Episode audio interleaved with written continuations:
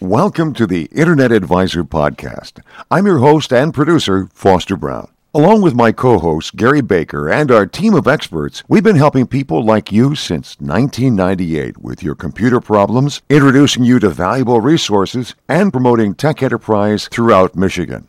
The Internet Advisor is a two hour podcast recorded every week at the studios of historic WJR Radio in Detroit. Only the second hour of our show, which features listeners' questions, is heard live from 5 to 6 p.m. every Saturday on WJR. However, both hours of the show are available each week on this podcast and are streamed to our affiliates across the state of Michigan. We're also proud to be part of Detroit's newest and fastest growing podcast network, PodcastDetroit.com.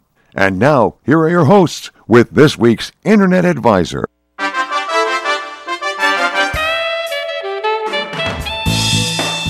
Welcome to the Internet Advisor, your place for answers to your computer questions since 1998, with your co hosts Gary Baker and Foster Brown and their team of tech experts. The door is always open at InternetAdvisor.net on Facebook and through Twitter. But right now it's time to get you in touch with your helpful hosts on this week's edition of Internet Advisor.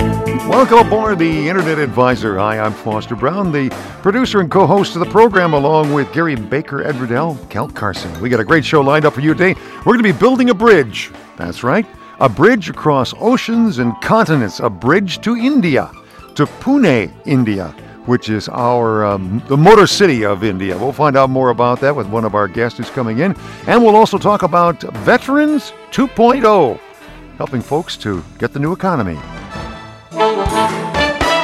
Thank you for being with us here on the Internet Advisor, Foster Brown. Mr. Gary Baker, good to have you here. It's great to be here as always. And Mr. Ed Riddell, good to have you also. Oh, it's great to be here. Cal Carson's off for the day, but we've got a we got a studio full of people here we're going to be talking with in just a moment. You know, guys, I wish I didn't have to start the show today uh, this way.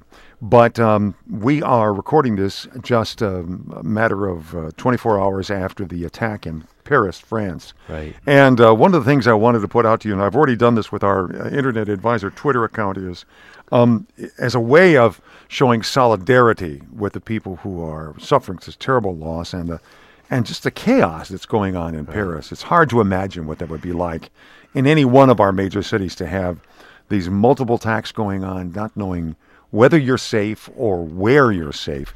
Um, but there's this neat kind of thing that's started on Twitter, and it is a hashtag. If you know what a hashtag is, yep. it's that looks like a goal number post, sign. Yep. the number sign, and uh, then you after that it's Je suis Paris, and it's Je J E S U I S Paris. Je suis Paris, which is I am Paris. And the idea was that uh, after the Charlie Hebdo attack, it was Je suis Charlie Hebdo.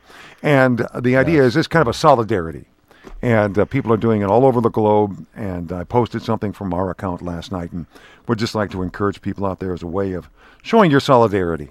Um, and because Paris is the, the people in Paris, I mean, they've been through occupation by the Nazis, and I mean, they've been through some pretty tough stuff, and they are not they're not backing down. they're saying we're gonna we're gonna handle this. Yeah, they're uh, um, across all the news networks over there, right? They're all yeah. talking uh, like maybe this is the the watershed moment that uh, will will help them. But they have uh, a fairly difficult uh, t- task ahead of them. Absolutely. Their borders are not as secure yep. and, and whatnot. But I was talking to Mark Stallings, uh, a son of one of my former partners mm-hmm. at Anderson, and uh, he was there two weeks ago. In fact, walked past a couple of those spots. Mm, and right. Uh, we'll talk to Mike Brennan uh, in Yeah. the top of the next hour, and his daughter is there now. Oh my! And Oh. uh, he'll Oh. have some things to say about that. But uh, she actually heard some of the commotion and the bombs, and uh, and certainly the sirens, and dove into an apartment of a friend of hers and turned off the lights, locked the doors, turned off the lights, and listened to the Yeah. police sirens. So Can't- That, that's No, a frightening thing. yeah, it's almost uh, it really unimaginable. And, Yeah. and if you imagine that uh, France is basically a peninsula, just like Michigan, surrounded by water on three sides. You know. So. And you've had your daughter overseas. yeah, you know, she was she was at the newsroom last night, um, working for a newspaper, and and put her Facebook because she spent uh, uh, a week in, in Oh. Paris. You know, when she was over there too. Well, I, I wanted to make an I wanted to acknowledge that and give you a way as uh, our listeners of, of being uh, of su- supporting and encouraging the people in France and in Paris, and that is again hashtag Je suis Paris. And you can post it on Twitter with whatever message you may have. And I want to just quickly do something before we get to introducing our guest here. This is a past week is a big week for a release of a patch from uh, Microsoft and uh, you've posted some information for us on that, and uh, maybe you can give some of the highlights just kind of quickly. As I fly across the room getting this piece of paper. Sorry. Um, yes, you know, it, it was not only a, um, a a chance for Microsoft to re- uh, fix a number of bugs, but they made a number of enhancements. Mm, and uh, one of them is Find My Device, which is similar to uh, you know what what Apple has had right, forever. You right. can do this with your iPhones, and you can also do it with your PC. Mm. But you have to have your Microsoft login device. So I'm not sure exactly, uh, you know, with the PC how G, you know you have to. There's no GPS in the PC. Um, there's a lot of uh, Cortana enhancements. Mm-hmm. So now the Cortana you can do it has handwriting recognition. Oh, so for people that are tablet users and or have a phone, you can you can jot notes in Cortana and just say one to two p.m and it'll it'll set a reminder for you, mm. and also has voice recognition as mm-hmm. well for that. Um, let's see, auto time zone, auto time zone. Who would you know? Microsoft has had uh, the oh, ability has yeah. existed, for, but it was always an, an, an additional step. Now it's gotcha. automatically auto time zone when you change. Uh, now we're going to post all of these things on the homepage so you folks can look at it, and uh, it might be good to know that when you do the update, these are some of the things that are hidden behind it. What was your favorite one out of all of? Those? I this? have two. My printer okay. default one. So your last printer you printed to becomes automatically your default printer. This Ooh. is an option that you can go into the control panel and set. Nice. So that when you if you travel a lot and you set up printers, my, my favorite one is that now if you can install a clean copy, um, not an upgrade of Windows 10, and use your Windows 7 or Windows 8 product key. Mm. So for us techies that always like to have a clean install of Windows, that's not a matter of install upgrading to Windows 10, stripping out the product key that mm-hmm. Microsoft assigns you a week later, and then then erasing everything and installing. And you don't have to do that anymore. you could just if if you have an old Windows 7 system at home and you know the product key, you could just you could you could buy a new hard drive and install Windows 10 on the clean one, oh, and then yeah. try it and see if you like it. You can always throw hard, other hard drive back in there if you don't like it. Nice, yeah. nicely done. Okay, so folks, we're going to be posting down all these different changes that are coming with uh, that have come this past week for Windows 10. I'd like to introduce somebody who's in our studio right now because we're going to be talking with him uh, through a, a, next couple of segments about his uh, his site, which is called peoplemovers.com. And Keith Zender, thanks for coming in. Good to be here. Let's talk a little bit before we talk about uh, the bridge to Pune, which is the bridge to India, which I'm going to be talking with you about a little bit. A little bit about People Movers. What is People Movers? What was it in the background? Well, People Movers is an online network for people and organizations to work together and, and collaborate to build strong communities. The whole idea behind it was to help the left hand know what the right hand was doing. Which is kind of a challenge in a town with so many different sources. Hey, we're going to get back to that in just a moment. So we have a little more time to talk about that. Keith Zendler talking about peoplemovers.com and building a bridge to India. Keith uh, Zendler is our guest in studio. Keith, I got to tell you that I was just thinking that the, the theme song for this should be To Dream the Impossible Dream. because for many years, your peoplemovers.com was hopefully going to be a bulletin board, a place where organizations could come together and post the things that were important that were going on in the community and share information. And that was a struggle. That was an uphill climb for you. Yeah, there's a lot of uh, we as I've come to learn, we have a lot of legacy systems already. Although oh, the internet's yeah. not a huge, it hasn't been around that long. It's been around long enough in the United States where you know we we have our things in place. Organizations tend to be entrenched with those, yeah, and so it's kind of teaching new tricks. Uh, you know how to share information and work together. That's uh, a trick to teach old dogs. yeah, especially in this city. Did uh, anybody know, catch on? Did it? Well, it absolutely. I mean, we got up to over a thousand organizations here in Detroit. I mean, we had most of the leading organizations here, and there was a lot of excitement about that. Uh, you know, it, mm-hmm. it, it, it did catch on. Unfortunately, we've been bootstrapping this thing all along and just uh, you know found us, ourselves in a race with Facebook and Twitter and oh, these major yeah. sites with billions of dollars to spend on user interfaces and. Uh, so you know, and that's you know, you live or die if you if you can't uh, get those interfaces easy enough for people. Um, Well, I got to say that your your uh, peoplemovers.com right now is beautiful. Thank It you. is v- visually very very attractive and easy to use. Are did people get into it? Have they started using it? And what are they using it for? Well, we just we just turned it on this last month. I mean, Mm-hmm. there's been a long period of, of kind of uh, when we just quiet time, uh, being dark, they- yeah. uh, while we we did the remodel, uh, the re- redesign of the site. Um, we're now going out and meeting with key organizations, key leaders again to get them using the, the site, Mm-hmm. show them the new features, and we'll get that whole ball, ball rolling again. But So, who can use it, and what would they use it for? so this is something that nonprofits would use, for instance. Uh, Nonprofits that want to promote their events, they have Okay. volunteer opportunities. Uh, foundations would use it to connect all of the nonprofits that they're working with. And so, a free forum for them to tell their story and post information about their events. Exactly. And, and when you look at a community, any community around the planet, there are so many different stakeholders, Yep. whether they're corporate, they could be governmental uh, leaders and, and agencies, uh, certainly the And, uh, nonprofits. I would imagine it, in some ways it kind of levels the field too, because anybody can come in and uh, and put some information in there. They don't have to buy in. I imagine. That's that's exactly right, and that's one of the the um, one of the purposes behind the site is to give even the small organizations in a community Right. the same tools as the big organizations, so that they can all interconnect and and really build top to bottom uh, relationships. So, how in the world did you decide to build a bridge to India? Yeah, well, getting Detroit to work together wasn't a big enough challenge for me. So you thought you'd try international scope. it, it you know it. I was dating a girl from India. you know, ah, the best reason to start. Uh, she she was from Pune, and uh, we went to visit her family at some point about three years ago. ah, And because of my uh, you know my background in recycling and waste management, uh, I was invited to meet the mayor of Pune and some you know leaders in their mem- in their parliament who are working on initiatives to implement new trash management programs in India. So. Um, you know, and while I was meeting with them, I said, you know, it's not enough to just pick the garbage up, or you know, we've got to figure out how to get the education out, and, and that's where people movers can help you.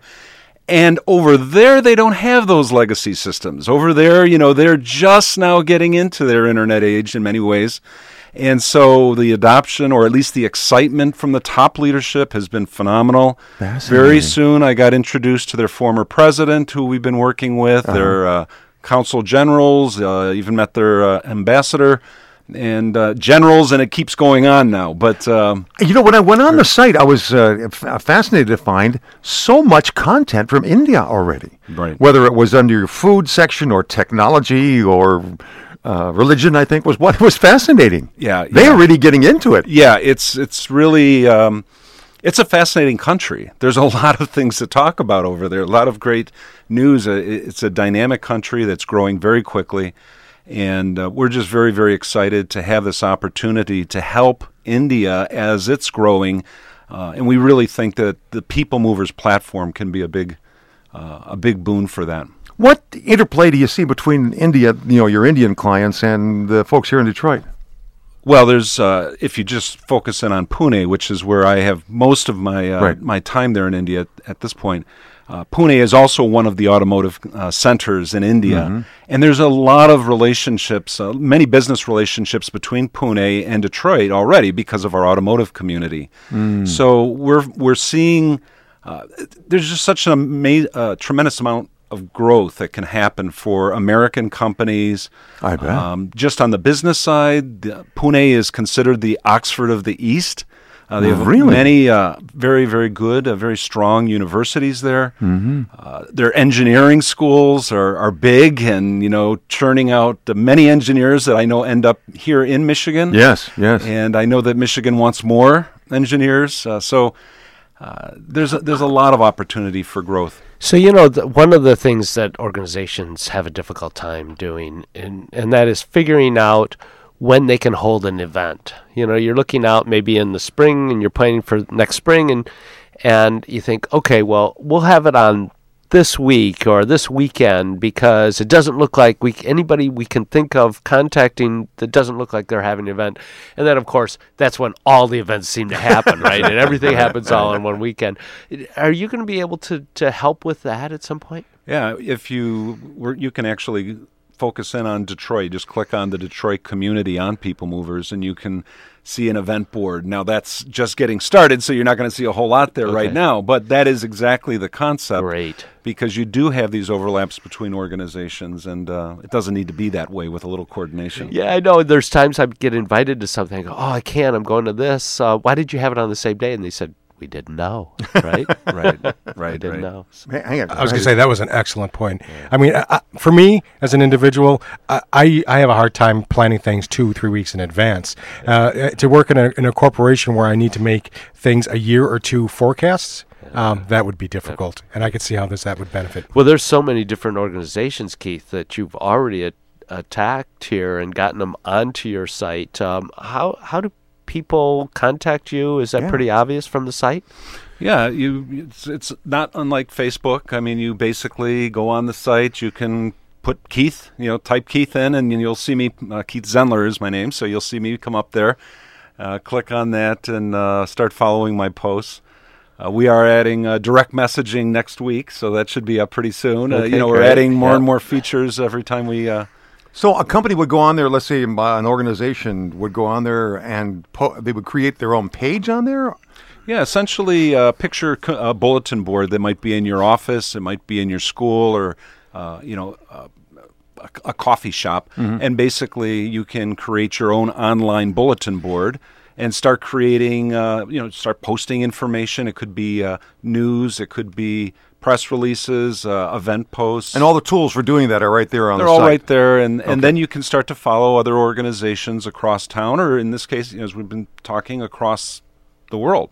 Well, I, by the way, I, do I understand correctly that you've you've gone beyond India? You're now thinking the rest of the world? Oh, we've we've put every major city and and, and secondary city on the planet already on People Mover. Oh, so wow! One of the features is each city has their own bulletin board ready to go. So as we roll this out, we are planning on. Uh, people adopting this and, and making this a global bulletin board. So you're about to go to India for a while, right? Yep, Monday. Okay. When you're out there, what, what's your what's your goal? Well, our first uh, objective is to launch the city of Pune. We've been working very closely with the municipal commissioner, which is essentially their mayor. Okay. And we have uh, been working with them on their smart Pune initiative. So they are mm. they are in the running to be one of the smart cities of India. There's a hundred cities there that are competing, and that's really smart. yeah, yeah. I mean, you know, that's that's where they're going, and right. so we're going to help them with that. Fascinating. All right. Keith, thank you so much for being here. I, if we get a little more time near the uh, end of the hour, let's talk a little bit more about uh, what you've discovered about India as you've gone there. That's Keith Zendler, and the site is called PeopleMovers.com. Who knows, maybe your organization wants a place there as well. Back in just a moment to talk about Veterans 2.0. This last week was a celebration of Veterans Day, and um, in the recent years, I think we have become sensitized because of conflicts that have been going on and terrible damage to many young men and women who have come back home battered in mind and body, looking for a way to fit in, to find a way of you know getting back in and home and finding careers, etc. And um, I was delighted to see that an organization called uh, New Horizons Learning Solutions is picking up on that theme of helping our veterans. And uh, matter of fact, that they are getting together with Automation Alley, uh, Gary, something that's been going on in this area for quite a while. Many years, yep. Yeah. And, and very, uh, and, and really helping the entrepreneurial community more than anything else. Exactly. And they're getting together with them to help pro- provide some opportunities for veterans to get into IT and get careers there. And with us to talk about that is Scott McLean. He is the Chief School Administrator for New Horizons Learning Solutions. Scott, thanks so much for joining us here on the Internet Advisor. Hi, gentlemen. Happy to be here. Looking, looking forward to talking to you. Hey, let's talk about this this program. It's called the Veteran Cohort Program, and it's going to be beginning. Medic is going to kick off this week, I understand, in Detroit. Uh, that is correct. It's uh, hopefully the first of many different initiatives that we'll, we'll be working on uh, for veterans. Um, it's, it's actually uh, in partnership with the Automation Alley, which right. you were just talking about, and mm-hmm. um, they were fortunate enough uh, to create this technical talent development program. It's also called TTDB uh, DP. Uh, through a $5 million grant that was funded by the U.S. Department of Labor, Employment, and Training. And as part of that, for the last several years, we've been working uh, not just with veterans, but a lot of other um, organizations. So it's a kind of a public-private partnership uh, to to kind of upskill and deliver some training opportunities uh, for both individuals and for uh, Southeast Michigan businesses. And this specific cohort was actually an idea, idea they came to us with. Of let's let's uh, do as much as we can to help get some veterans back into the workforce. Mm. So this uh, specific program, which is kicking off next week, uh, was really designed for anywhere from 17 to 20 different uh, veterans. I think we currently have 14 signed up, so there's still actually a few more spaces. Okay. Um, it's going to be in downtown Detroit, and it's uh, specifically designed for unemployed veterans, and it's specifically designed to to help uh, many of them uh, get proficient enough with some uh, IT certifications uh, to enter the enter back into the employment market. Wow, that is exciting. Now, Scott, um, this is for unemployed veterans, but what about veterans that are employed in a? They came home, they grabbed some job, and but they really want to get into IT. Do you have something for them as well? Well, it, it, incidentally, this particular program was specifically uh, this specific cohort was designed specifically for unemployed veterans. Okay, but um, through you know the GI Bill and mm-hmm. through several other funding mechanisms, we've been working with uh, returning veterans, uh, not just you know the, the recent ones, but we've been working with veterans for years, and we have a number of different programs. As a matter of fact, we have um, uh, 14 different programs within the state of Michigan that are all aligned towards different employment outcomes. So, based on where someone's starting, uh, in this particular case, they're starting almost from scratch. But in many cases, we're working with veterans who either have a, a military uh, background with mm-hmm. IT, so when they're they're coming back, they're looking for a, a higher level job or a more advanced level uh, training program. So we have we have a number of different op- opportunities for, for veterans and anyone else looking to upskill their their uh, uh, career opportunities right. in IT. So, uh, Scott McLean, by the way, is our guest here. He is the chief school administrator for New Horizons Learning Solutions. You folks have you have locations all over the Midwest. I mean, all over the state of Michigan. Oh, because we, I, mean, I think I'm not hearing your question. Oh, I'm sorry. I was going to say, you folks with New Horizons Learning Solutions have locations all over the state of Michigan. It's not just the Detroit area. I know you're based in the Grand Rapids area, and there's we have many of our affiliates are out on that western side of the state. So, where are some of the other centers where people can go for to get training with New Horizons? Scott, are you hearing me? You know, I think he wasn't hearing us because his phone is about ready to drop. Oh, oh, there goes the click. All right, let's see. That may be him coming back in on another line there. So let's see if we can catch him there. We'll. well, and something like this is is really needed. Obviously, uh, oh, these are are people that sign up to protect our country. Uh, they yep. when they come back, we need to take care of them. And and hats off to New Horizon and and many of the other organizations that do such a fine job of protecting. Um, you know opportunities for vets. Uh, mm-hmm. They protected us. Now we're helping them. So and that's a great way to put it too, because so often veterans have been left out of the mix. And Scott, I believe we have you back now through the marvel of modern technology. well, you know, with as much technical training as we deliver, I still haven't figured out how to prevent myself from dropping copy my call. So that's quite all right. One of those things, I guess. One of the Sorry things about that. No, that's okay, Scott. One of the things I was uh, wanted to touch on with you is that New Horizons has learning centers all over the state of Michigan. As a matter of fact, and throughout the Midwest, and we extend well beyond Michigan as well. Talk about some of the other places that people can go to find training with New Horizons. Well, you mentioned yeah, you mentioned all throughout Michigan, and, and actually Michigan, we actually have five different centers, and it's our uh, f- from our coverage perspectives, uh, it's kind of our home market. But mm-hmm. we also have a couple of centers over in the Chicago area and mm-hmm. in Cleveland. So that kind of is our, our Midwest base. And then uh, this last year, we expanded into the Northeast. So we have a couple of different locations in Excellent. Boston.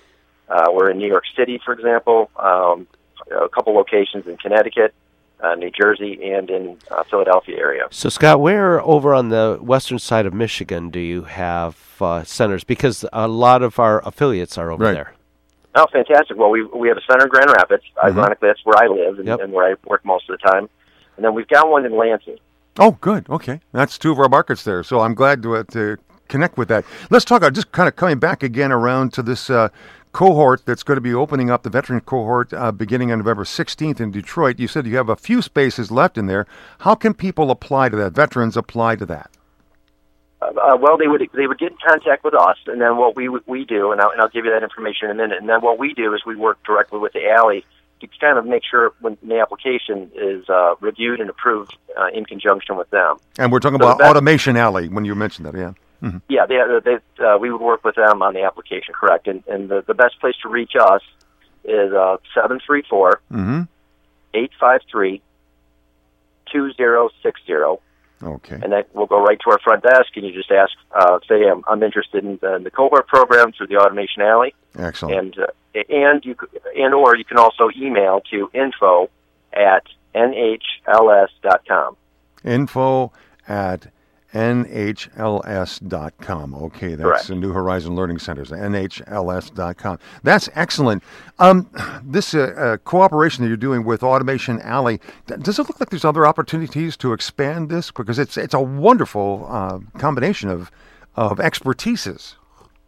Well, uh, it is, and, and, you know, we've in addition to, to uh, this cohort program, we have, as I mentioned earlier, been doing a number of different programs with Automation Alley again to support um, the IT community in Southeast Michigan.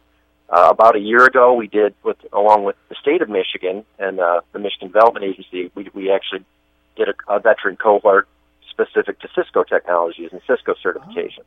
Oh, and that that one was was a real winner. Uh, we did it also in conjunction with Cisco Technologies, I think every veteran that came out of that one uh, walked right into a, an employment opportunity. Oh, wonderful. These are excellent, right. excellent opportunities. Well, I want to thank you on behalf of the veterans out there who have, uh, Gary was saying before, spent the time protecting us and guarding our, our opportunities and our liberty.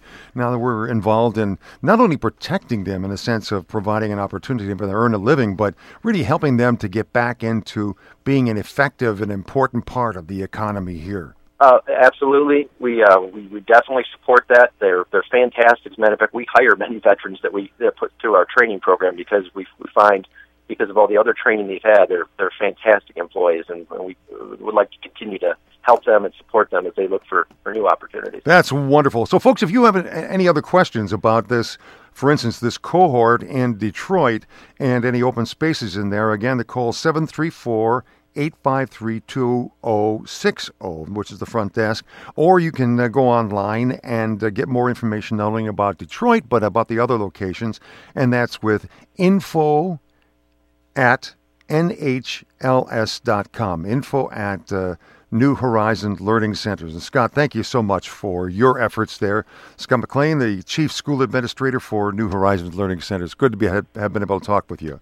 Thank you, gentlemen. All right, and uh, you know, Gary, as we were saying before, I, I love the combination not only of the New Horizons Learning Centers, which have been a great place for teaching people about technology, but with Automation Alley, that they're Absolutely. focusing on getting people involved in the well, economy. And, and what's really great about Automation Alley is that's really an organization that uh, was or, organized by uh, LJ L, L. Brooks Patterson and for Oakland County, and they're holding this in downtown Detroit.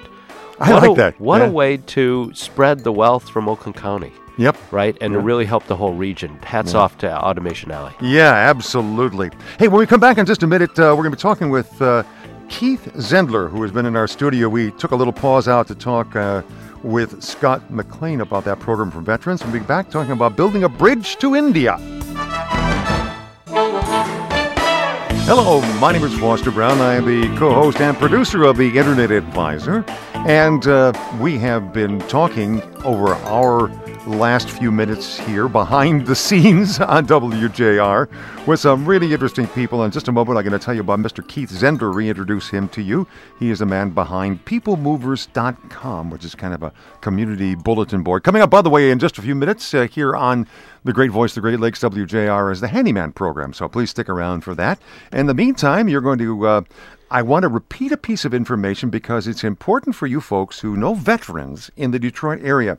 Uh, just a little bit ago, we were talking with Scott McLean, who is the Chief School Administrator for New Horizons Learning Solutions. And in conjunction with Automation Alley, they have got a program that will be launching this went on November the 16th. Yeah, Monday. Monday. Yep. It'll be launching in Detroit uh, that is going to be helping to train veterans in information technology computer skills. That's right. And uh, and there's still time to sign up. Yes, and that's why I wanted to make sure that you folks who just joined us knew about that.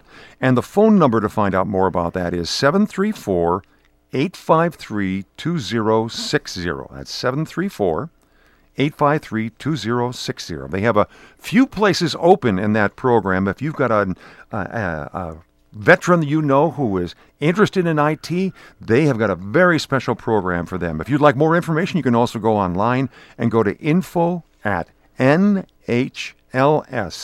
That's nhls.com. Yep. Or contact Automation Alley. Yep, or contact uh, in Oakland County. But the great thing is that, and, and I wanted to make sure you folks heard about it because there are a few remaining seats open for veterans who are interested in getting these skills and information technology and computers, and very special program that's being launched there. All right, I want to get back to somebody who's been in our studio we talked with before. Uh, Keith Zendler, a fascinating story about how you began this kind of uh, community bulletin board called PeopleMovers.com here in the Detroit area and how it's now reached out across continents and the ocean to India. Why in the world would India want to get involved in something that's based here in Detroit? Well, I think they see the value of having a platform to work together. I mean, India has over a thousand different languages. It has, wow, uh, I think maybe two thousand different ethnic groups and it's a relatively new country. So, you know, mm-hmm. working together is a challenge for them. They don't have a lot of the institutions that we in the United States have developed over the last hundred years. And yet they want to grow, and they are growing. They're going to become the world's third largest economy yeah. in the next 15 years. It's amazing. So, you know, they want to work together. That's the key to success. And so, um, People Movers is designed for cities and all of those different stakeholders to start doing that. What are some of the ways that the Indians have reacted to the having this potential there? You mentioned, and our folks, uh, just to refresh you, you mentioned uh, going to India, being drawn by love.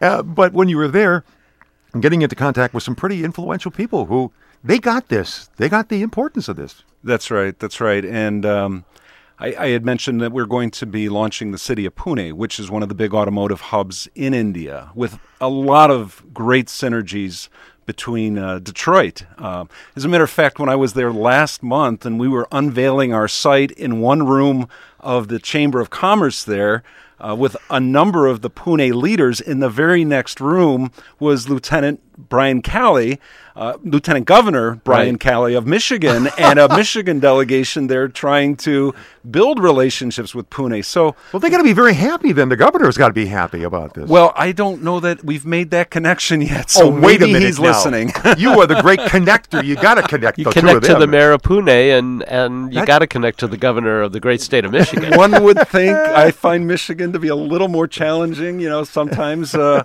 but uh, we're we're certainly excited because we think that as the Indians uh, come in and so many of their leaders adopt this, not only in Pune but in more cities. Uh, we've got Bhopal in play.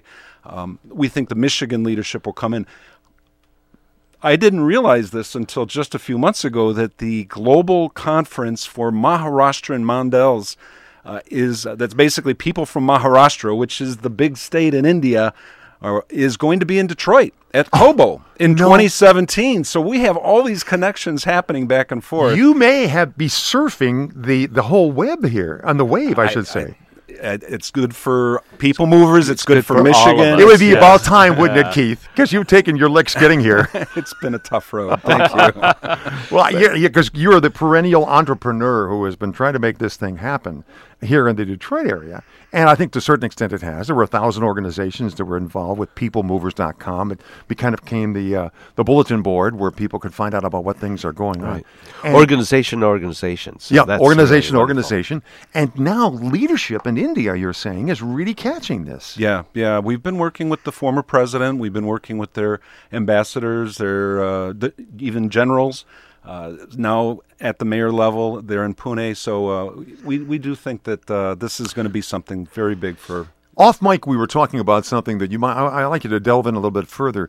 There is an uh, um, an advantage. There is um, an opportunity with people movers for the Indian government uh, to use to for community building that we might not immediately see in terms of bringing ethnic communities together. Well, it, it brings ethnic communities, but I mean, Detroit was really where this was born. I mean, my real initial passion, and it's still my passion, is Detroit. I mean, yeah. we still have a lot of work to do to build the relationships between our leaders at all levels. You know, we have a lot of development happening in the downtown, but we've got a lot of organizations and leaders in the communities that need to be connected to that. And so we see this, we see people movers as a way to really help build those bridges so that leaders and their organizations and the people that are part of them actually get to know each other and work together. And India, in India, this is a critical um, political and social issue: is bringing these communities together. They they have very very hot issues. I mean, you know, uh, they certainly have the challenges. Uh, you know, the things like we saw last night, terribly in Paris. Mm. Uh, hmm. they had their own attacks uh, in Mumbai. That's right. And uh, so they they live on edge, and and building these relationships between people of different groups is so critical and we you know we have that need here in the United States.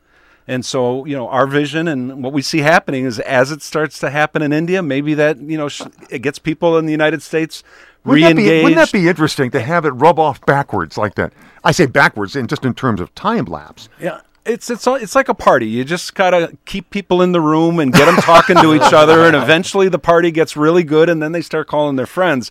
But it is it does take a little extra effort for leaders who are already really busy to get people in their organization to share their information and then connect to other organizations. And happening more and more uh, all the time, and and it's you know, because of something like People Movers and PeopleMovers.com, that uh, that those organizations are now connecting with each other more than ever before. Absolutely, there's relationships that we know have happened and that are continuing to happen. You hit the word. I think that the key word there is relationships, isn't it? Absolutely, that that is the goal.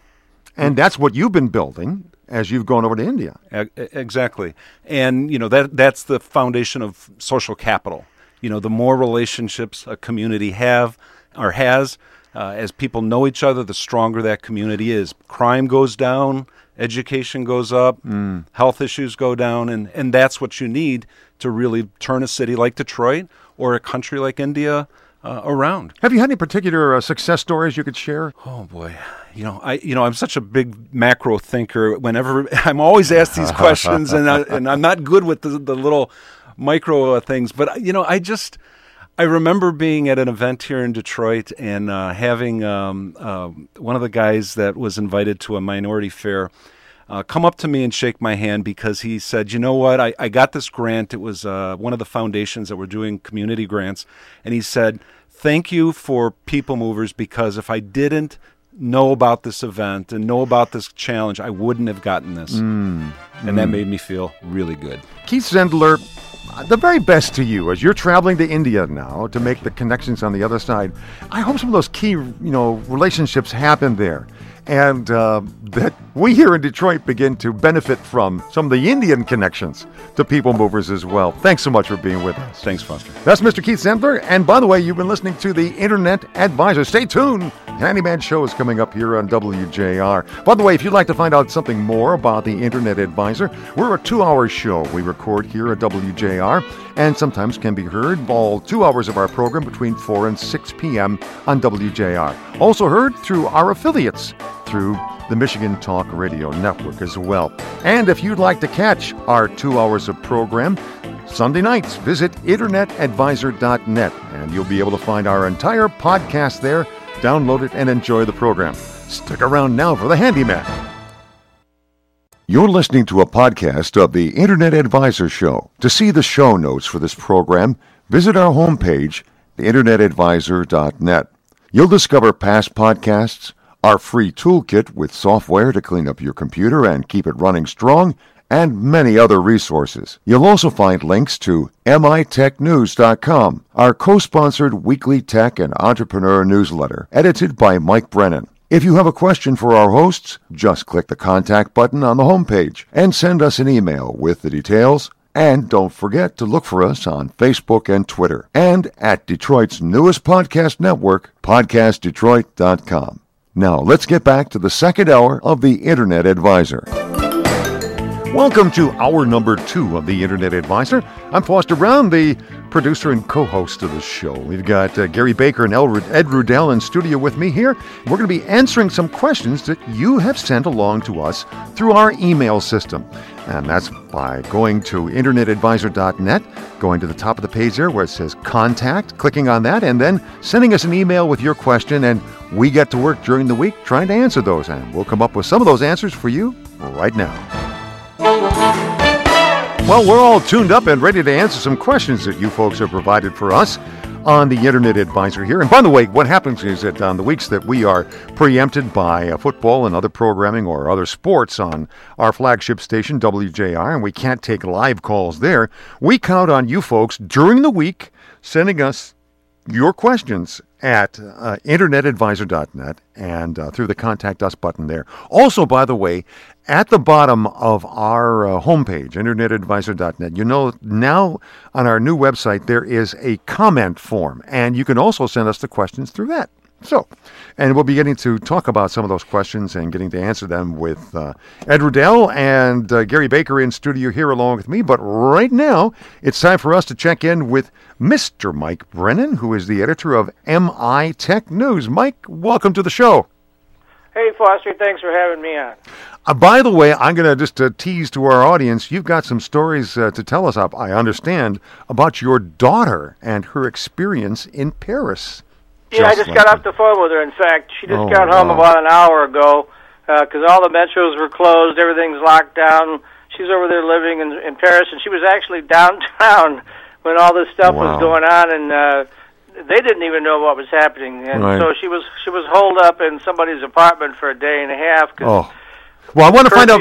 I want to find out what more about her experience in just a moment. But let's get let's get through the headlines and we'll get to that quickly. Okay. Sure, yeah. Because that certainly is a headline to follow. and okay, Mike, a couple of the headlines in uh, our MI Tech News this week. Uh, one is that uh, you're going to be following a job fair tomorrow. Yeah, the Engineering Society of Detroit Job Fair, where they're expecting more than 50 major employers. But here's the best part there's more than 2,000 open jobs, and most wow. of those are in IT. Many of those, if you show up, you will be hired on the spot. Oh, kind of really? great deal, right? Whoa, no yes. kidding. Where's it going to be so, held? Where's that being held, Mike? Yeah, I want to take notes. yeah, I know Gary's always looking for a job, so take notes, Gary. It's perpetual. This is at the Suburban Showcase, or whatever they call it there, the old Expo Center in Novi. It's twenty twenty dollars to get in if you're a non-member of ESD, uh, free okay. if you're an ESD member. Uh, and Matt and I, Matt Roush and I, are going to be doing our first live remote from the show starting at 3 o'clock Monday, on the podcast oh. Detroit.com network. Sounds like a whole lot of fun. Well, that's great. It's going to be out of the Suburban Collection, folks. Again, $20 for non ESD members. ESD members are free. And uh, what time does it start, Mike? Starts at 2 o'clock, goes till 7. The registration opens at 1.30. Okay. And like I say, I think they're up to 55 employers and well over 2,000 immediate job openings. That is incredible. Nobody should be complaining about not having jobs available after that. Oh, by the way, I you you noticed in there, uh, and matter of fact, Ed is getting tuned up for this. Deer season is opening, and tomorrow uh, morning, yeah, yeah. Uh, and uh, so what? Uh, the, well, the state of Michigan, they never miss anything with this Pure Michigan campaign, and uh, there, there's a small army going into the field tomorrow of about no. six hundred and fifty thousand. I, I heard. I think it's the largest movement. of armed men in it's like in history or something like that. Six hundred fifty thousand armed men are mo- or and women, uh, people yeah. are are moving north in our state. It's rather extraordinary. Yeah, them deer camps in Gaylord are going crazy tonight. I'll tell you that. So uh, we won't talk about deer camp because I know friends that go to them things. anyway, getting back to our point, state of Michigan has this uh, hookup with uh, the OutdoorHub.com, and there's a Pure Michigan page there where they you know, talk about equipment, uh, all the rules of hunting, yeah. where you go, that sort of thing. Eighty thousand page views and counting. Wow! Yeah. And that's outdoorhub.com if you'd like to yep, visit. The Pure that. Michigan landing page. And if you have any uh, confusion, I have that story right at my website. I've got links to it. Excellent. Okay, maybe a final one here. Uh, Mr. Richard Stiennon, our old buddy, and uh, is it uh, Dave Lohrmann? Uh, help me, Gary. What's the Dan Lohrmann? Dan Lohrmann. Dan Lohrmann are going to be kicking off a monthly cybersecurity update on your M Squared TechCast. Yeah, we're doing something different. Uh, we're going to have uh, folks that really know their stuff take over segments, and Matt and I then will be sort of moderating it. And uh, they're going to do a two-segment part uh, on the 23rd, where they're going to first and second segments, where they're going to talk about the latest news in cybersecurity. They're going to do guests, you know, all that. Sounds fascinating. And you know, a little viral marketing action on our part. Richard has a 40,000 people following him on Twitter, and Dan's got a whole bunch of people on LinkedIn. And then so we'll produce their MP3, their their segments for them, and give them to them, and they'll share them with their Excellent. audience. So Excellent. Sounds fascinating. Okay, Mike, uh, first of all, if you'd like to get uh, MI, uh, you want to get the MI Tech news delivered to your house daily, uh, it comes, oh, pardon me, comes on Wednesdays and it comes on Fridays. And it's absolutely free. Simply go to mitechnews.com and you'll find that you can sign up right there or go to internetadvisor.net and look for Mike's smiling face and there's a subscribe now button there as well. And it's absolutely free. Just kind of quickly. But it is, but it is up 24/7. Whenever you want to Yes. go there, I'm updating all the time, even on the weekends. Absolutely. It's it's there for you 24/7. I'm anxious to get to the story about your daughter. That Oh. must have been harrowing for you as a dad. Yeah, well, last night I, I got done with my work, turned off the computer, turned off the TV, and was reading a book. And a friend of mine calls me and he goes, "Did you hear about Paris?" And I go, "Paris?"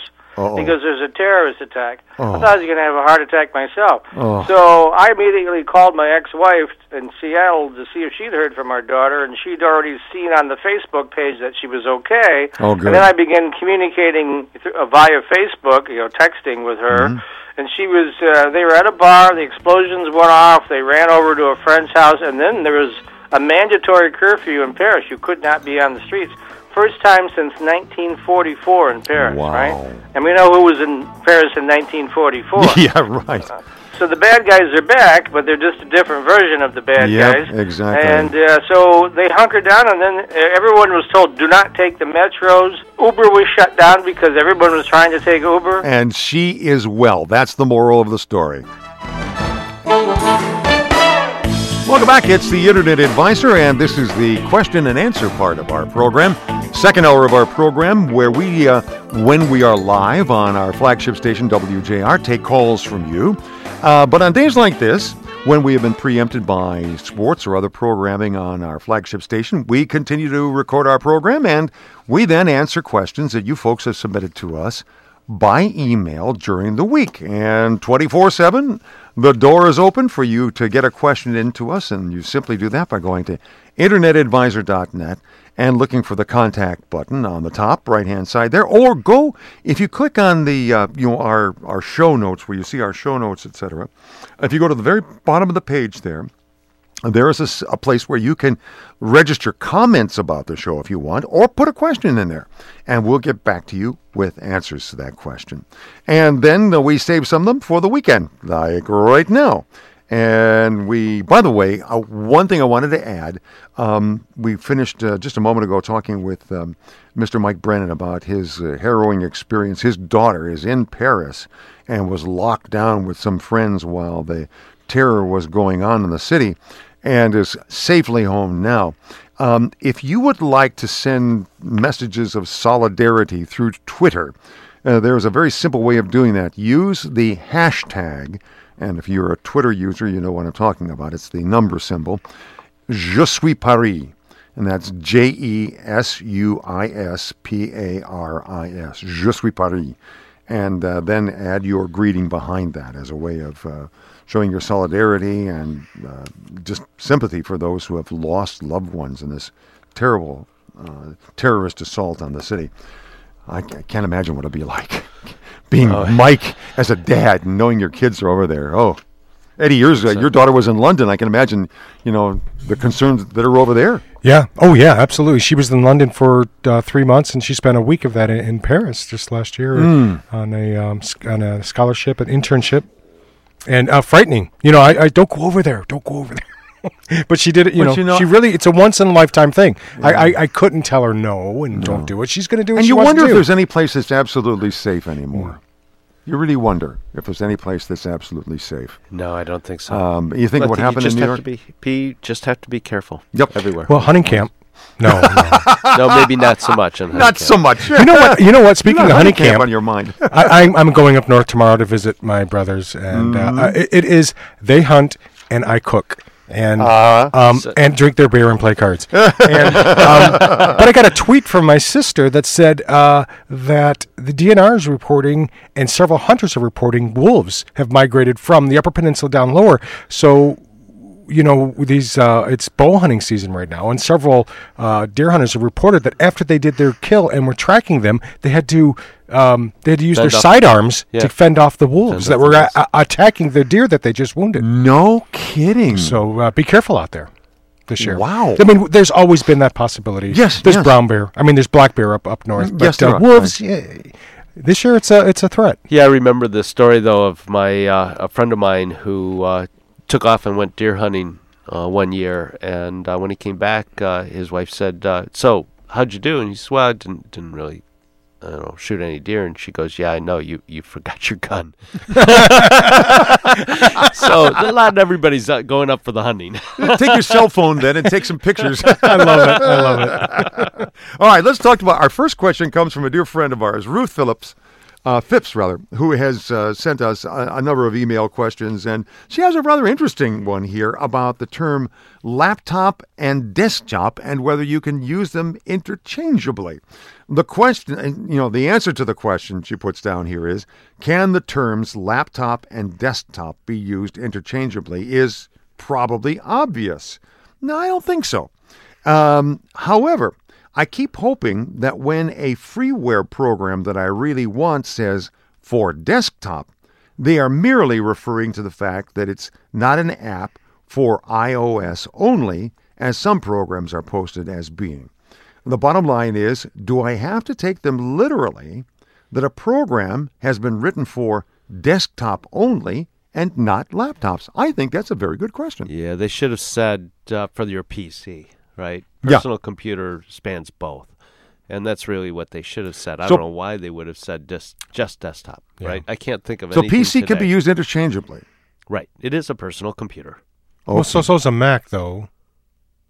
Is a personal computer, but people Really? But but people really don't. But people so? don't call it a PC. It's Oh, a personal really? computer, but it's not a PC. So what would you see call the it? Oh, difference? So I'd call it a Mac and then a And a PC. PC. You're absolutely right. It's all semantics. But it's but again, if you say PC, it's probably for the it, it's available for the PC, not necessarily always for the Mac. well. That's what about your there's tablet? You you have a tablet, but it's running Windows 10. No, I have a PC. Okay. you have a Surface. I have a Surface. Ruth's question, however, it has to do with It's a play on with words. software. Pardon me. And if a piece of software is developed, let's say, for instance, for iOS, which is uh, the Apple platform, can it be used interchangeably then on my MacBook Pro, my laptop? I, I- would say no. Yeah. Right. No. I mean, I don't know of any that can. Okay, so in other words, it, it, it, it is significant Right. when they say this has been developed for iOS and it's been developed for a PC or laptop. Right. Oh yeah, yeah. And it's just a um, it's just that no matter where you go in any technology, technical, technological Technological. Technological. Field, go. everyone has their their words, you know. Yeah. And if I was to go to Silicon Valley, I'm sure they're going to be that they would uh, reference these devices much differently than I would. Why would they do Well, they that would then? call it a POS, a piece of, you know, you know, they all run Macs over there. You know that. they don't. No, they don't at all. I know. No, they don't at all. Not at all. In fact, way more PCs than Macs. now that your daughter Lauren is of Having been there many times, I've- many times. I've never been there. But speaking of POS, I remember years ago when you came into the studio and your daughter was uh, IMing on, and she said uh, POS. You know, you looked over her shoulder and you saw POS, and she told you it meant parent over shoulder.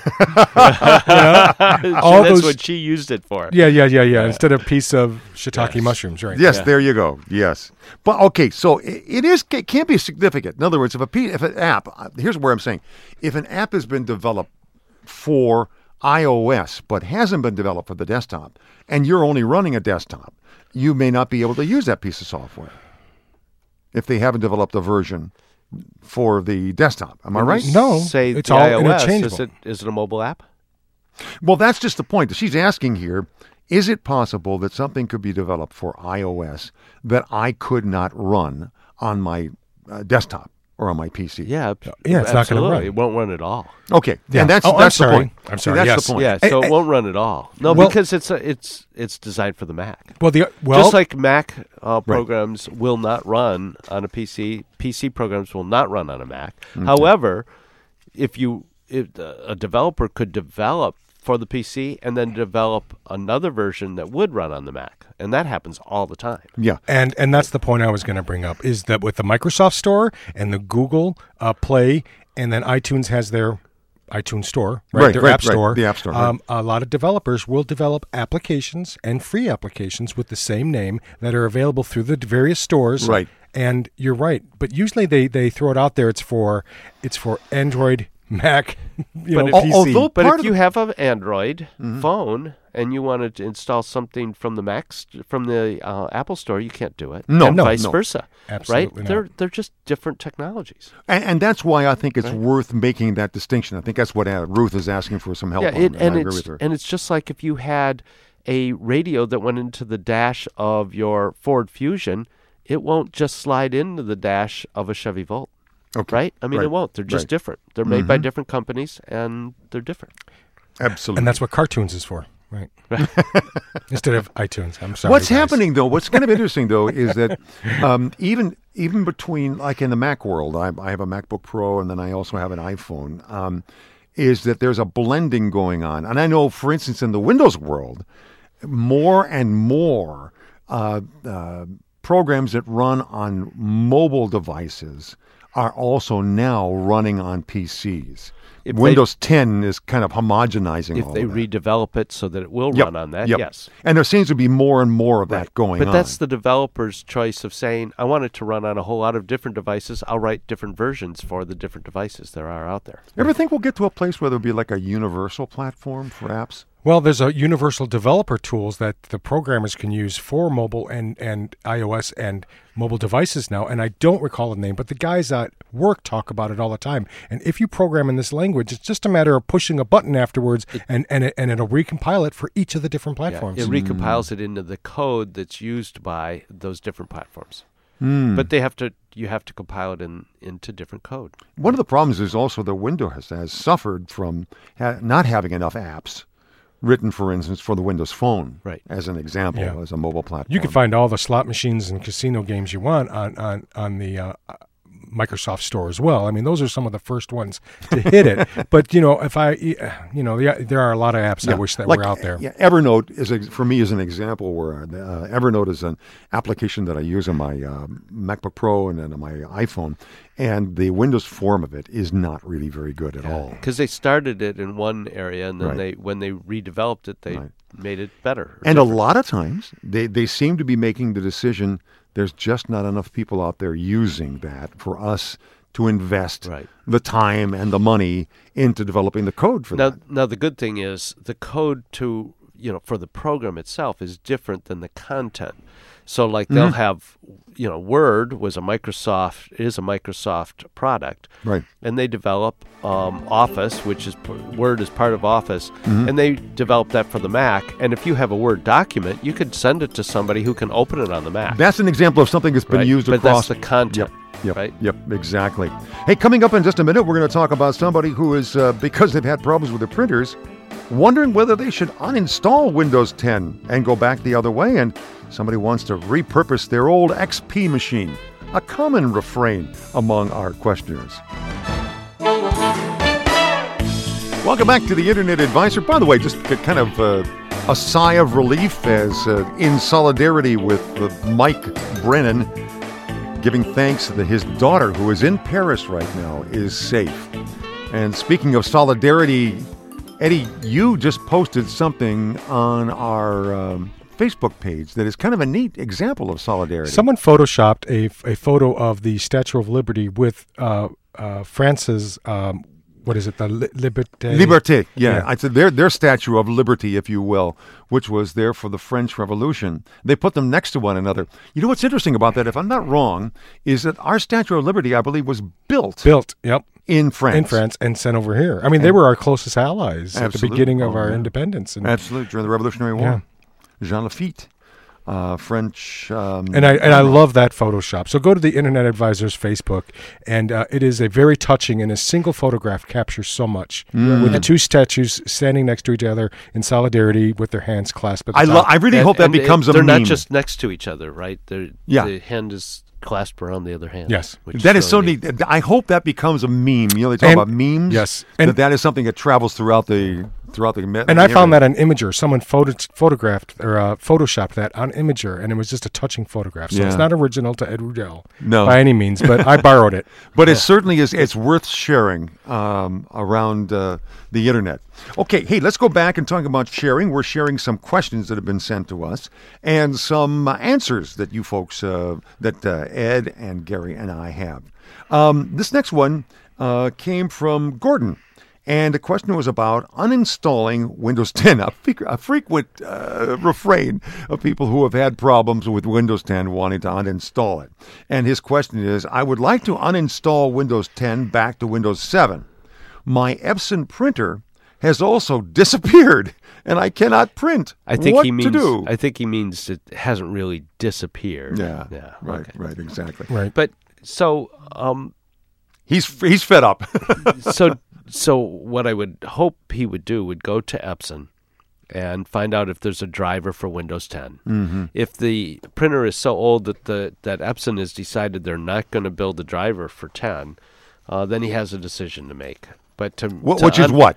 Well, then he can either decide to go get a different printer, Right. right, an updated printer, Right. um, but or he can go back to uh, to seven. But I don't think I would go back to seven if I had ten installed.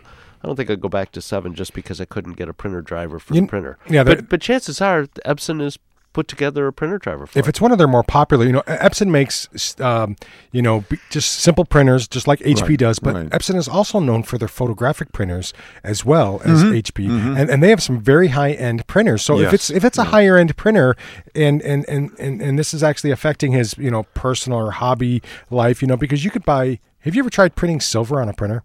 No. You know, so exactly. So a That's lot of printers point. like like uh, Epson have special cartridges with gold and silver and stuff like that. Oh. Okay. And uh, where HP, you know, not so much. Okay. So Yeah. people love their Epson printers. They're kind of a populist printer, Right. Right, Yeah. on, on HP. and sh- you know you would think shame on Epson for not building a driver for it.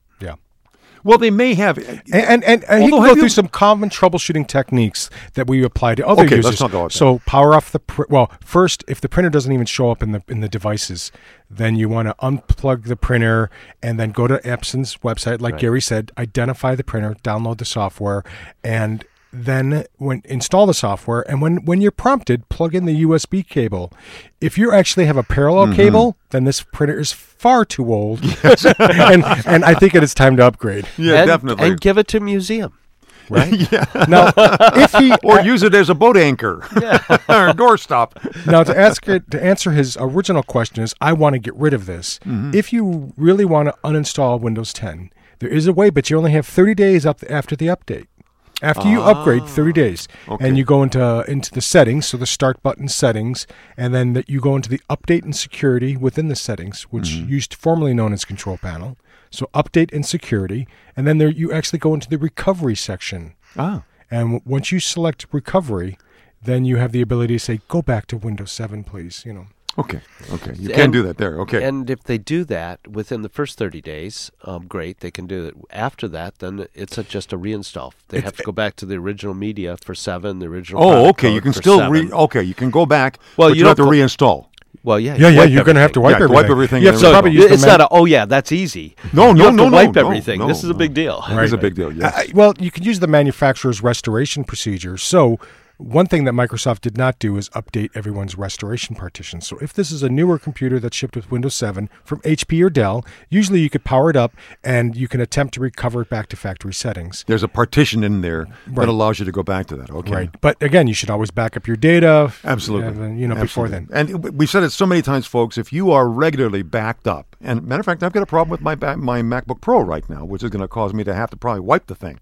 And I've got a number of backups, uh, bootable backup, as a matter of fact, that I made, um, along with a number of other ones. If you've got it backed up, you can do anything. You can literally wipe the drive. Yep. And then start all over again because you have your materials. But as Gary said, it's not a simple matter.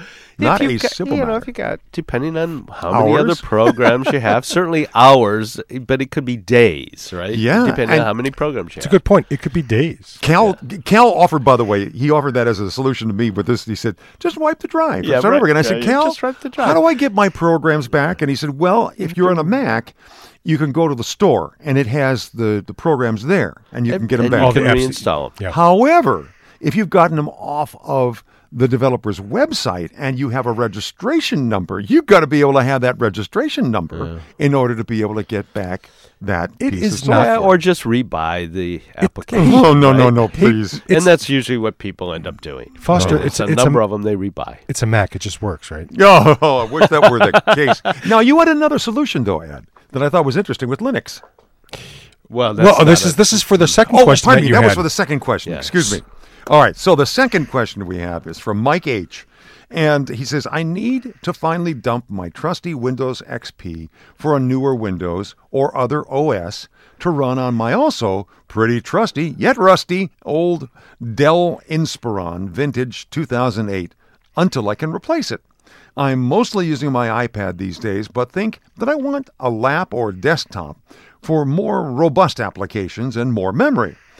Listen, I listen most Saturday afternoons as WJR's better reception in West Cleveland suburbs, and uh, does not have anything like it. They don't have anything like uh, the Internet Advisor over there. So we'll try to get an answer to him this way.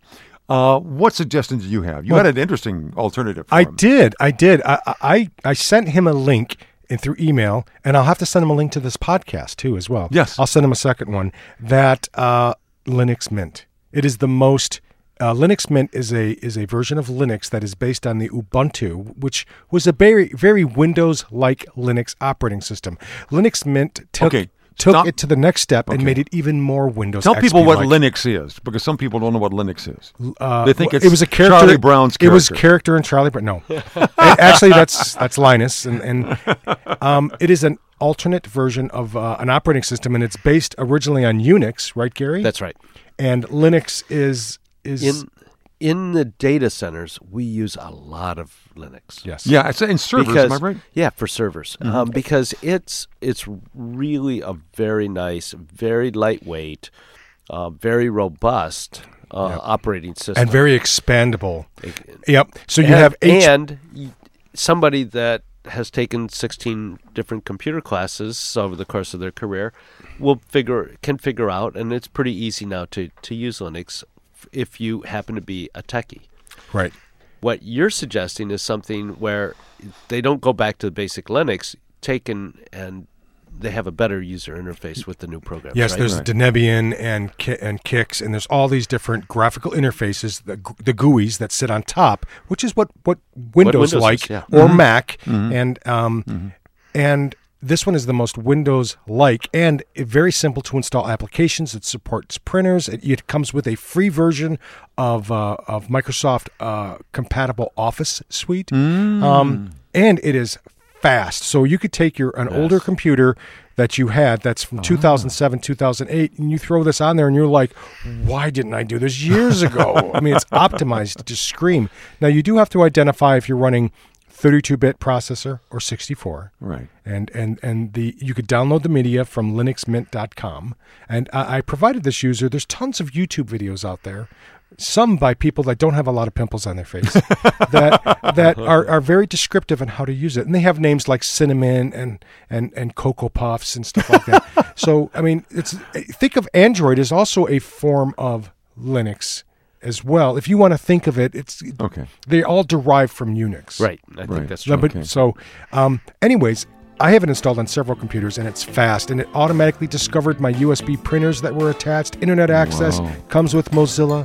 But there's some programs that still won't run on it, and that's what you You're not going to be able to run your old Windows programs, but you can, and it has a store, an, a, um, a, a Linux store that you could download similar utilities. Okay, we're going to put those links on our homepage so you can take a look at that and maybe even give it a try yourself with one of your old machines. Back to wrap up with a few more questions here on the Internet Advisor. Welcome back to the Internet Advisor. Uh, Oh, we, we were we were still talking about Unix and Linux. Yes. uh, I just kind of spaced out there for a moment, and we're here to wrap up the program. You well, had and, some- and as we always do, we try to answer a question in a simple way for Yep. people to understand it, and I think that helps us with almost everybody. but but Ed and I were talking during the break, and we said, but there is probably a disclaimer on the last comments around you know replacing Windows XP with a Linux operating system. Right. and that would be Well, there, there's a couple things. First, um, it's not going to run all your programs that you used to have, and uh, a lot of manufacturers when they Right. when they develop software, they'll it's for Windows or Mac, and y- y- there's not as many of them out there that actually say and Linux. And if it is Linux, what version of Linux? Because there's so many flavors out there, you know, uh, d- based on the uh, the kernel. Um, not the Colonel Sanders. We're talking about, you know, the kernel, the Denebian kernel, or the KUI. I can't remember the other one.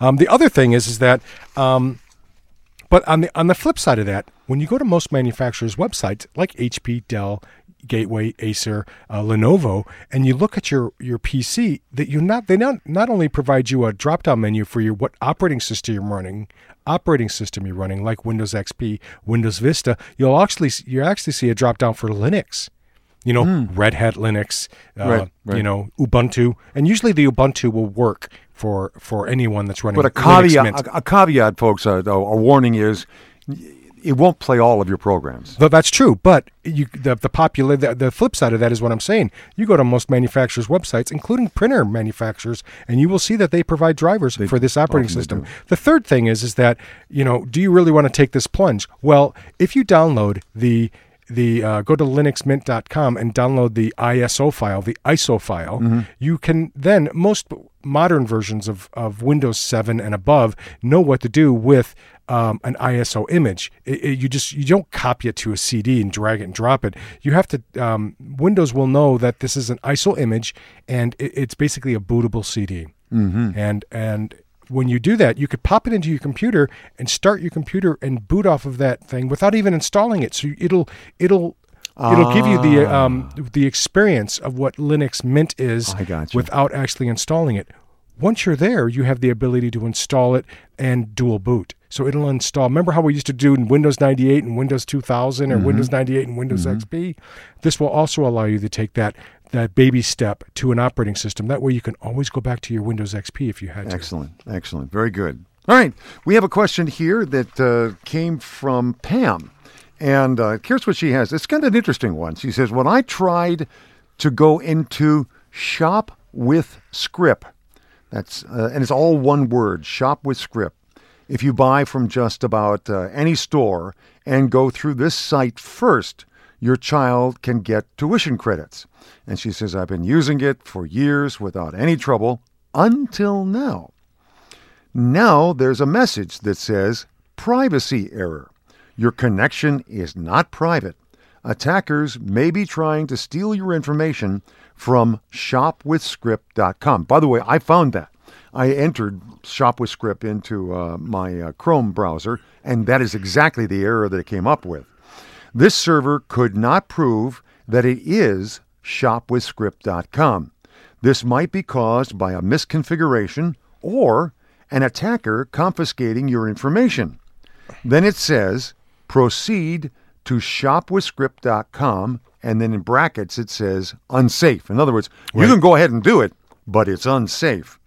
I have had an icon in the lower right hand side of my taskbar for weeks that says my PC is potentially unprotected when I run virus scans. Nothing is detected. Can you help? Ed? Well, I mean, there are a lot of times when I go to internal websites at the corporation I'm at, and it basically will tell me um, this is an unsafe link. Are you sure you wish to continue? But I know it is safe because it's internal and it is an administration site. They just haven't updated their certificates. Right. That, and that's I- I- really the i- problem. Is that what the ba- the bottom Yeah, line? right. Okay. That's a It- it- When the certificate.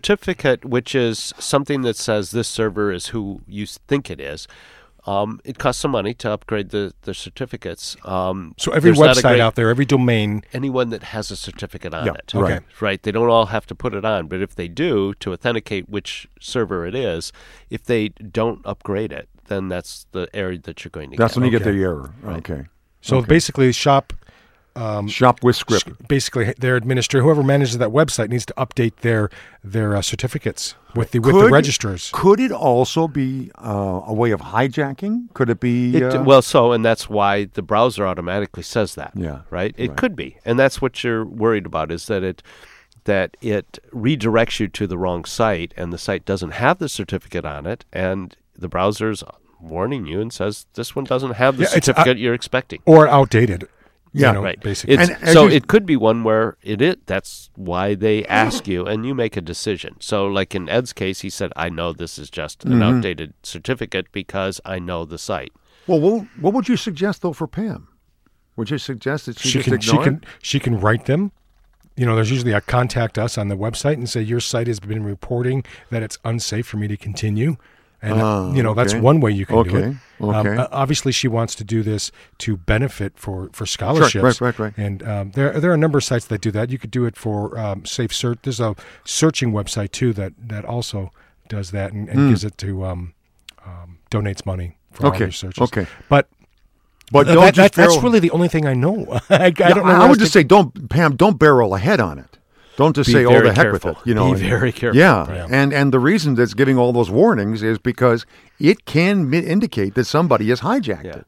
and and there's a lot of times I'll look and go, okay, I get it, and I'll say, you know, continue to the site, not recommended, but I do a mouse over. I see that the site's the site that I want to go to, and I'll proceed. What's a mouse over? Just quickly. Um, just the cursor, just roll the cursor up over the the link itself, and it will provide a. Um, and you have to look at it Yeah, quickly, but yeah. it'll provide the actual URL. It'll tell you where it's taking you. Right. You know, so if it ends in like a .eu or some weird, you know, um, uh, domain, you know, it's taking you Or to the South Sea, Yeah. Vanuatu.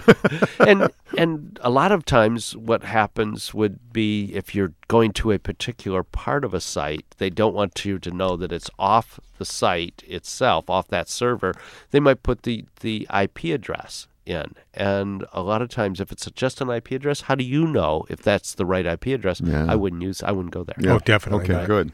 Good. So, folks, this is just some some caveats, some things to be aware of as you're, um, you know, when you see these kind of things come up. It is a serious warning. Take it seriously. that's right Take I it. would- do take it and- seriously. but, but pay attention doesn't mean you can't go there just means be right. careful And a lot of times, the sometimes you'll get a, a a message back that oh, you're using an outdated browser.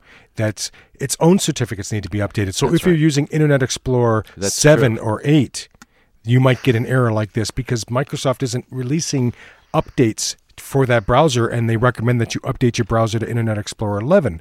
But Foster, you said you also experienced the problem with Chrome, so I doubt that's the case Yeah. in this instance. Yeah. Yeah. So that's why I didn't bring it up initially. and Yep. I just went there and I didn't get that error message oh, didn't so you? Okay. I don't know And you're, they- use, you're using I'm Edge? using- I just use Chrome. Are you're just using Chrome? Okay. So it may have been fixed. That may have been a problem that was fixed, And somebody pointed out to them, they went, "Oh yeah, we we should have fixed it." and they fixed their certificate. And certificate. they just so it's- update. Yeah. And, And that's what and it's a, it takes a little bit. You have to contact the certificate provider. You have to get it on the site. You have to put it on the the um, web server, Yeah. right? Um, Yeah. So It's um, like not- seeing the not sign- trivial f- behind the scenes. So if you have that Yeah. outsourced, you got to get somebody to do it for you, probably. Right. And it's like a, it's the sign that says "bridge out." Respect that sign. Proceed with extreme, caution. Extreme and slowly as well. Hey guys, it's been a ball. Thank you so much for pitching in and helping here on the Internet Advisor. Gary Baker and Ed Riddell. We'll be back next week, and Mr. Cal Carson should be with us uh, this next week as well. Don't forget that during the week, if you have a question for us, you can simply go to internetadvisor.net and look for the contact button that's in the toolbar on the upper right hand side and send us an email with your question. We'll get to it during the week. Or go to the very bottom of our show notes and you'll see a comment section there. You can put your question in there and then click the button and send it off to us, and we'll get to that question during the weekend and maybe bring up the answers here on the weekend as well. On behalf of our staff here, thank you so much. And don't forget to express your solidarity with the folks in Paris and in France with that hashtag Je suis Paris. And uh, our prayers are with all of them as they recover from this terrible attack. You've been listening to the Internet Advisor Show.